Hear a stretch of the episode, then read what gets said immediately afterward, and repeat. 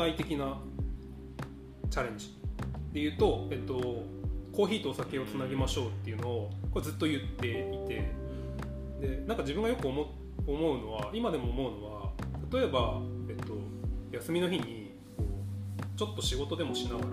仕事っていうか、まあ、アイデアを出しながら一日こうなんかコーヒーを飲みながらこう考えて、で、まあ、本読んだりとかして、でそのままなんかこうお酒に流れていきながら一日過ごせる、かつコーヒーもお酒も本当にこう美味しいみたいな場所って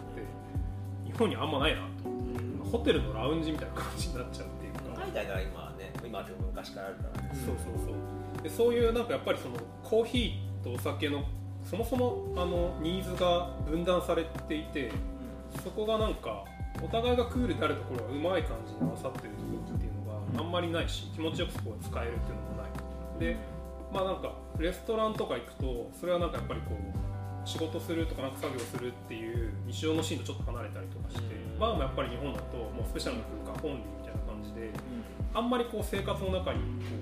ううまくフィットしてこないっていうのがあって、でそういう場所を作りたいなっていうのが飲食の部分としては結構あったと。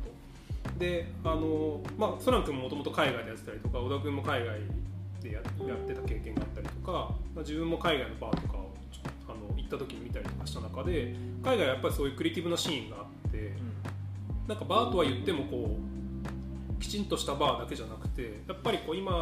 のこう感じのクリエイティブな人たちがバーっていう表現を通して、カクテルっていう表現を通してかっこよくやってるみたいな、カルチャーとして成立してるみたいな。結構日常に地続きにそういうものがあるっていうのは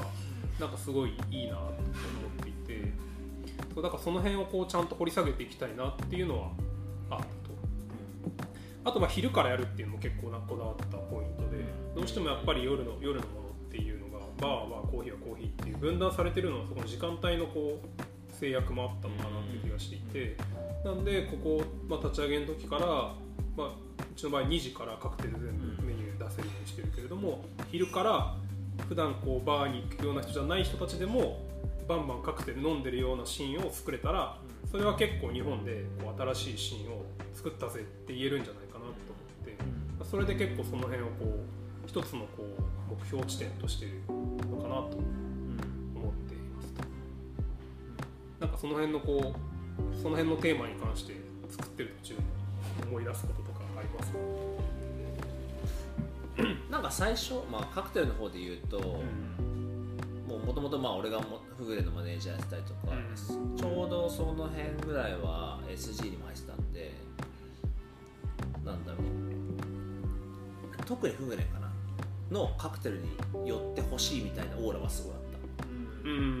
た、ああいうのが好きなんだよねっていうのは、もともとそれも知ってたから、けどそれだと、ね、しかも富ヶ谷とこってそこまでこう離れてもないので、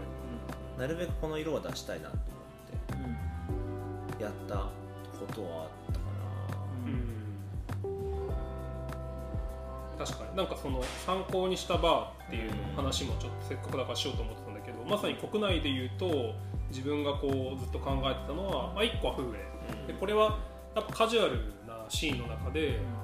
コーヒーとカクテルをちゃんとつないでいくっていうのに、まあ取り組んでるところだと思うので、なんかやっぱりそういう意味では結構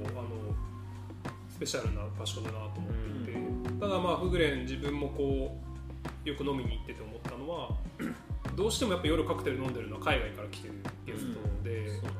まあ、日本で近所にいる人たちは、まあ、本当にお酒好きな人、まあ、何人かいるけれども、やっぱりカクテルがこうガンガン出ている雰囲気にはなっていないと、でもしっかりこう作れる体制はやってたのに、なんかそこがもったいないなっていうのがずっと自分がこうフグレンを見ながら感じていたことで、なんかそのカクテルのこうクリエイティビティと分かりやすさのこうちょうどいいバランス点だなって自分が思ったのは、やっぱトレンチで、この前の収録でも話したけども、トレンチで、まあそこはカウンターメインなんで、まあ、入りやすさっていう意味ではこうちょっとこう気が締まるところもあるかもしれないけど、でもなんかその分からないと頼めないみたいなことじゃなくて、メニューも分かりやすくプレゼンテーションしてて、でなんか作るもの自体もなんか SG とちょっと違うかなって思ったのは、割となんていうのかな、すごくスペシャルすぎない、みたいな作り方がされてて、まあ、例えば今日飲んだ一杯を明日もう一回飲みに行ってもなんかそれはそれで楽しめそうだなっていう感じがあって、SG もその2時からだっけ、昼ってあそこ、なんか昼からやってて、今はどこかだけど、まあ、当時は12時からだったね、うん、昼あのカレーとか、うん、で1階は空いてて、で6時から下の階も空くみたいな、うん、SG クラブはまあそのちゃんもうレベルはカクテルのクオリティはちゃんとこうお墨付きのクオリティで、でもそれを1階のあのチャージなしのスーパーカジュアルなこう雰囲気でいけるっていう。でもやっぱりこう空間としてはちゃんとコンセプトがガチッとこう組まれてて、やっぱり本当に特別な場所っていうかスペシャル体験みたいな感じがするので、なんていうのかな、こうドリンクの作り方もそうだと思うんだけど、やっぱり特別感っていうのがちゃんとこう織り込まれてる感があるなっていう気がしていて。まあ、そういう意味ではそのもともと考えたのはフグレンのようなカジュアルなシーンの中でなんかトレンチのようなこうクオリティはすごい高いんだけど日々の中にも入り込めるようなカクテルが作れたらめちゃめちゃかっこいい場所が作れるなっていうのが国内のこうバーの中では割とこう自分としては参考にしていたところかなと思ってたんですけど、どうでしょう。うんまさにそうでしょうねまあその過程も知ってるからっていうのもあるけど、うん、そうだね、なんかフグレンとのその違いみたいなものをこうどのあたりでこう分けようと思った、どういうところの、まあけど一番あるものとしてはここにオフィスがあるっていうのが一つと、あとキッチンがあるっていうのがまた違うので、ちゃんとなんかこう朝もし昼でも9時半からやるんであれば、こうブランチっていうかブレックファーストとランチの間ぐらいもちゃんと賄えるようなご飯が出せて、でも夜も出せるって考えるとその辺はまだ違うのかなっていう、なんかカクテルコンセプトとしてはなんか俺最初そのナンバリングでやるってのがなんだろう、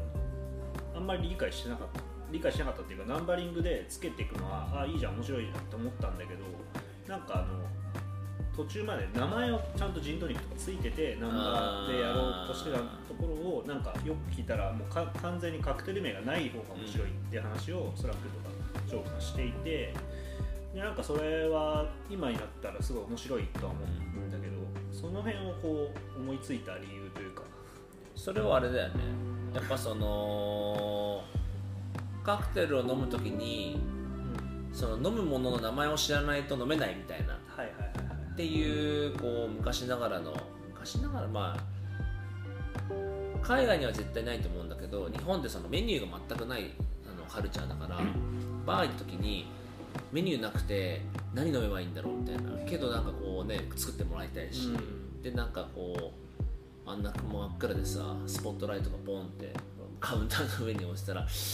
何にしようかなっつってとりあえずジントニック知ってる名前出しちゃうみたいな、じゃなくてちゃんとメニューがあって、けど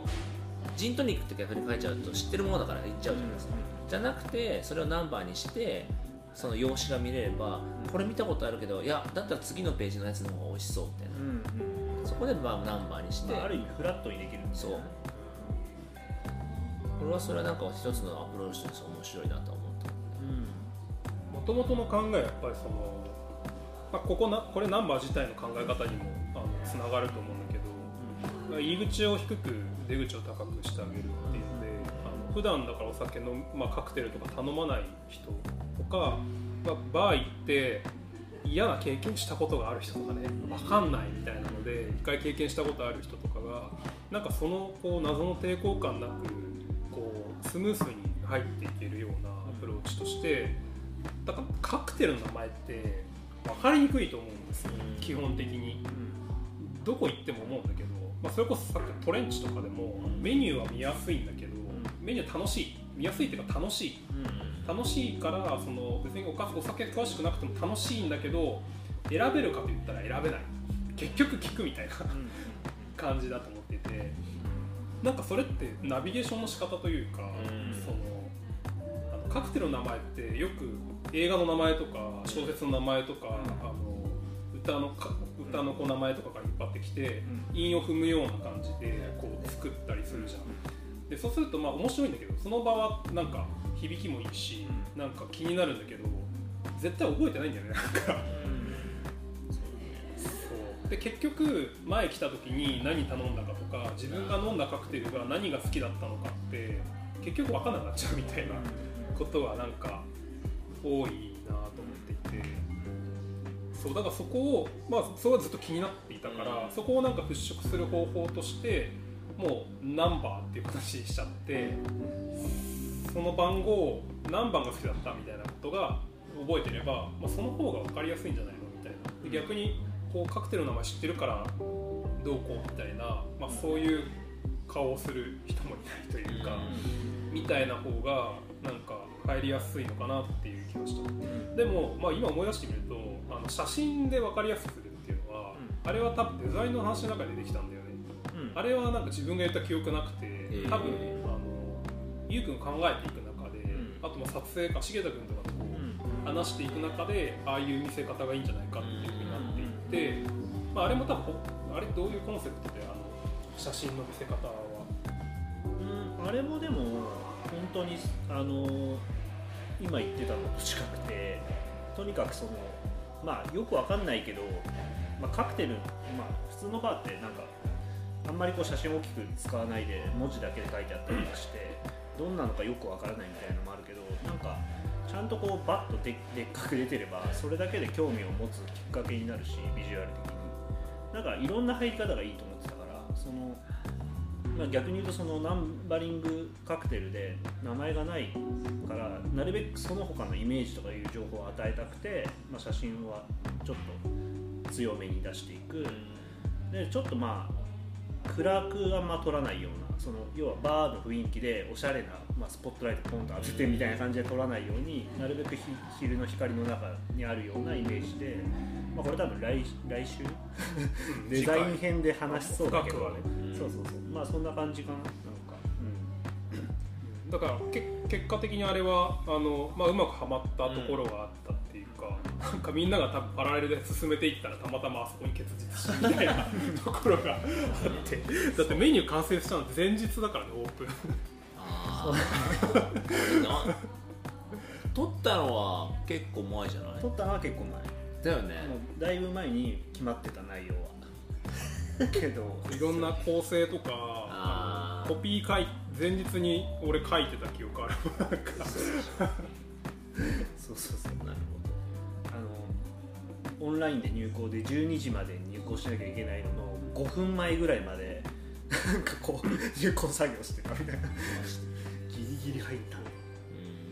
そうしないとオープニングに間に合わないみたいな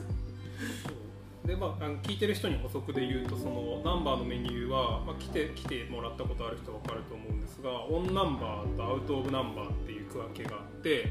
で今話してたのはそのオンナンバーっていうナンバー1から6が今ちょっと第2弾で切り替わったんだけれども、基本的にナンバー1から6っていう名前があって、でそれぞれがオリジナルのカクテルになっています。でアウトオブナンバーっていうのはこのポッドキャストの第1回でも話した、いわゆるクラシックカクテルといわれる、まあ、割と前から固定のレシピがあるようなものを、まあ、多少アレンジしてナンバースタイルにして出しているっていうものですね。でこのアウトオブナンバーも、この前メニューを入れ替えたんですけれども、ちょっと変わっている、ちょっと変わったです。でちょっと参考にしたバーの話にやや戻りたいんですけれども、これは自分の記憶でメモには書いてたんだけど、なんか2人もなんか思い出したら別のところとか言ってほしいんだけど、海外だとなんかずっとこうミーティングの中に上がってきていたのは、やっぱりロンドンのバーだったなっていう記憶があって、でまあ、よくこれはこうクリエイティブ側の話でもよく引き合いに出したのは、ダンデライアンっていう、まあ、今は亡き、今は亡きライアンさんというロンドンのバーシーンで第一線の権威みたいな人が作ったバーと、あとは逆にちっちゃいバーでテルミニバーテルミニっていうところは何度もミーティングでは参考にするし、彼に出てきたのかなと、うん、なんかこの辺ソラン君のバー目線でどういうバーだったのか、あるいはまあ自分が他にも参考にしたバーとかがあったら、今日なんかあのナンバーのメニューの色合いとかはなんかダンデライアンっぽいなっていうのは分かるね、うんうんうん、ちょっとこう太文字の漢字とか細文字でちゃんとこう補足されてるけど、あの色合いの写真がドンと入ってるのはダンデライアンっぽく、うん、このサイズ感、メニューのサイズ感とかもちょっとなんか似てるよね。確かに言われてみればそうかもしれない、うん、そうだからダンデライアンのメニューは行った時にあのゆうくんが盗難してきてよくあれ持ってかれてたね。俺も結構カウンター座ってたから、うわこれ持って帰れねえやつ酔っ払ったついでに盗難してきたのが、うん、参考資料がずっと301にあったっていうそうそう、そうね、ダンデライアンの参考にしたのは、まあ、マトリックスを切るとかそういうのもあって、まあ、この味の方向性は、このカクテルはこういう方向の味ですとかを、あれなんかすごいいいなと思ってて、なんかすごいそういう権威の人がやってる割にものすごい親切だったんだよね。結構その行った時は割と衝撃的にいいバーだな。確かにあれも英語わかんなくてもそれで一発でできるもんね、うん、この感じかっつって。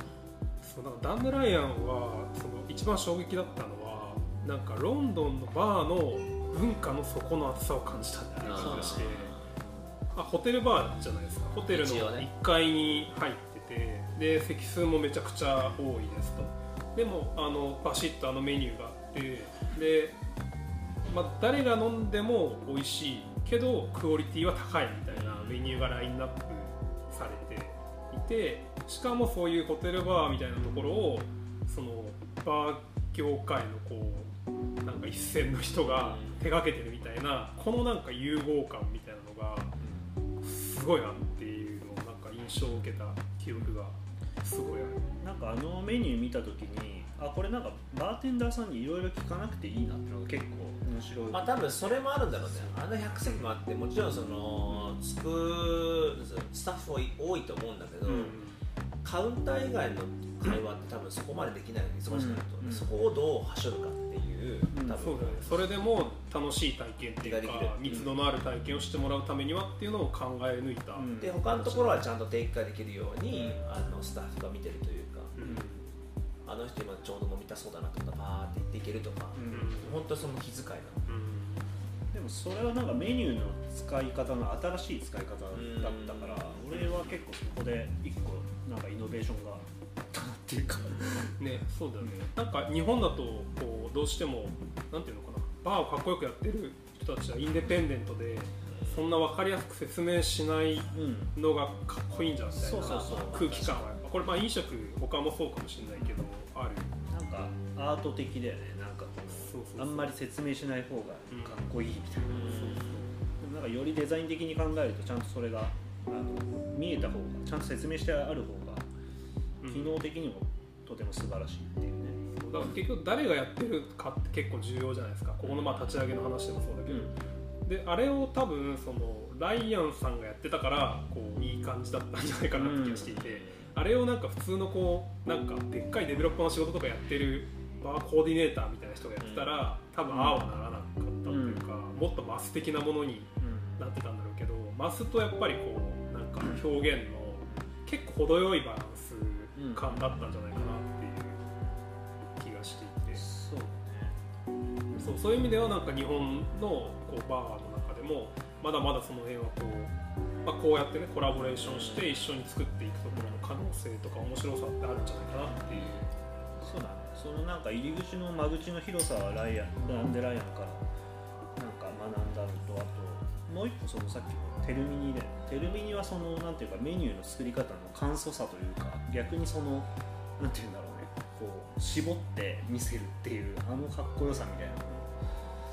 の、あのコンセプチュアルな感じはすごい、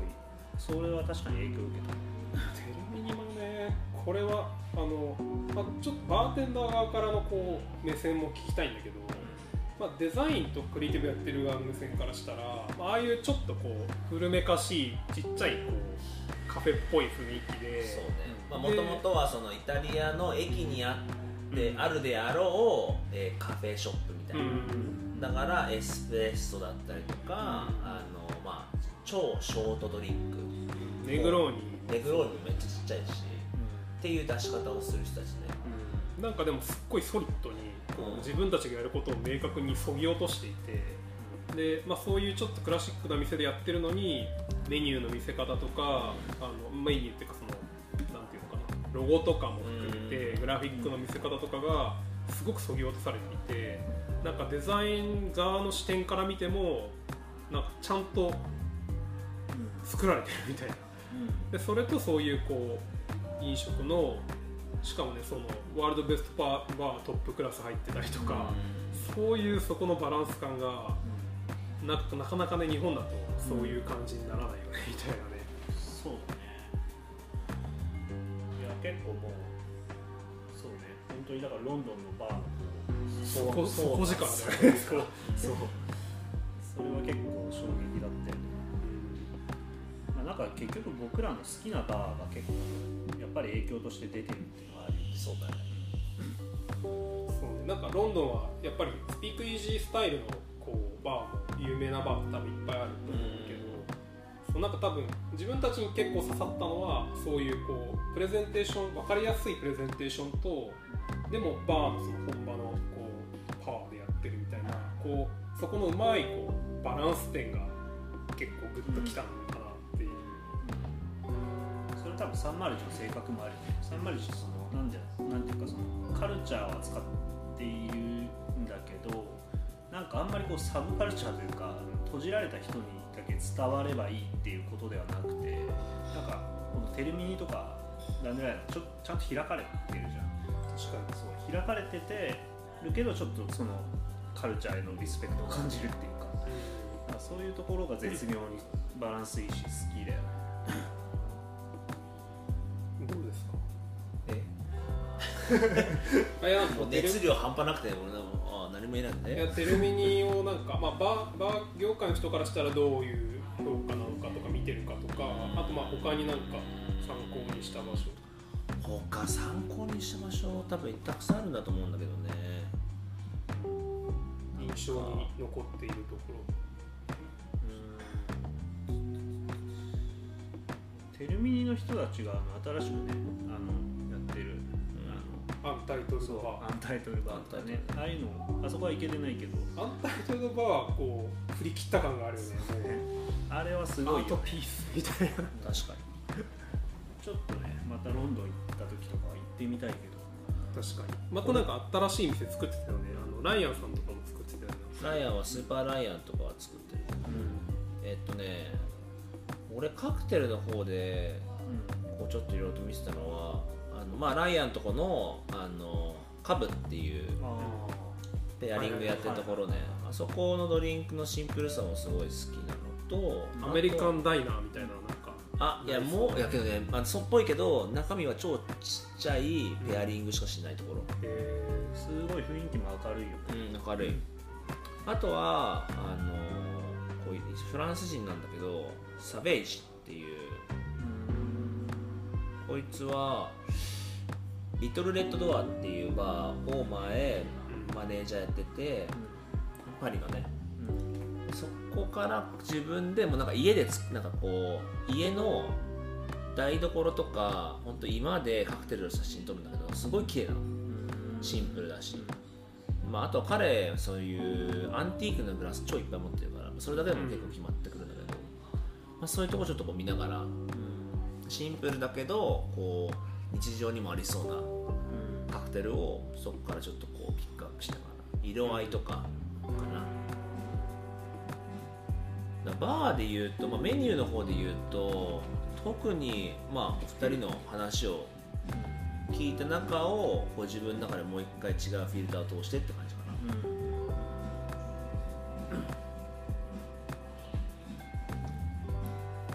まあ、あとそのコーヒーとお酒をつなぐみたいな視点でもテルミニはなんかいい感じで、そうね、まあ、フグレンのこう業態と近いみたいなのがあるかもしれない、そうね、なかなかあそこまでこう振り切ってこうアンティークでやってるとことかってフグレンの場合ですけど、ないし、テルミも言ったらもうめちゃめちゃタイルでさ、ああいう本当にあったんじゃないかっていう場所のように作ってるから、うん、その辺はね、いやロンドン行きたくなってくるね、なんか話してると、うん、ロンドン面白いもんね。バーツアー、ナンバーコーディネートバーツアーアフターコロナ、アフターコロナけどそうじゃない解説好き、解説好き、それ俺じゃんいやもうこのね、このチームでね、あー一応去年もまた行ってるからね、うん、贅沢じゃない、結構それなんか楽しそうじゃない、解説好き、それはただ単にうちらが行きたいだけってそれも半分。ちょっと飲食の働き方の話しようと思ったんだけどもう時間結構いっちゃったので、ここはまあ詳しくはまた別会でやろうかなと思います。で簡単に言うと、ナンバーの場合は現場で仕事をするだけではなくて、まあソラン君しかり小田君しかりなんですが、まあ、現場とその外の仕事をこう、まあディレクションとか、開発とかそういうところにも入っていけるような割と柔軟な働き方をしていると。でそういうことを目指す人たちを採用でもスタッフとして入ってもらってるっていう考え方があって、でこの辺はどうやって工夫してんのみたいなのはまた別会で詳しく話せればなと思います。それこそ小田君呼ぼうよ。そうだね、うん、これねまさにさっき小田君ともこの話してたんだけど、なんかその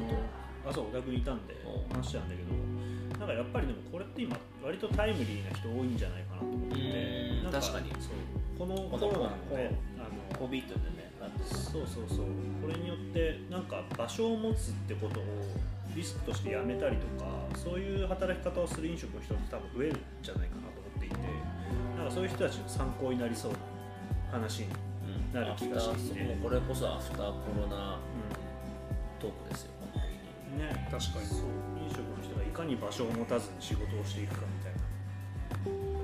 そういうの辺は興味ある、うん、だから早めに学習しはい、じゃあそれでまた別会組みましょう、はい、なんだかんだね結構あっという間ですね。最初がすごかった。最初がレシピが見つからない問題。レシピが見つからない、いやそれでもまあまあいいやそうだねはい、じゃあ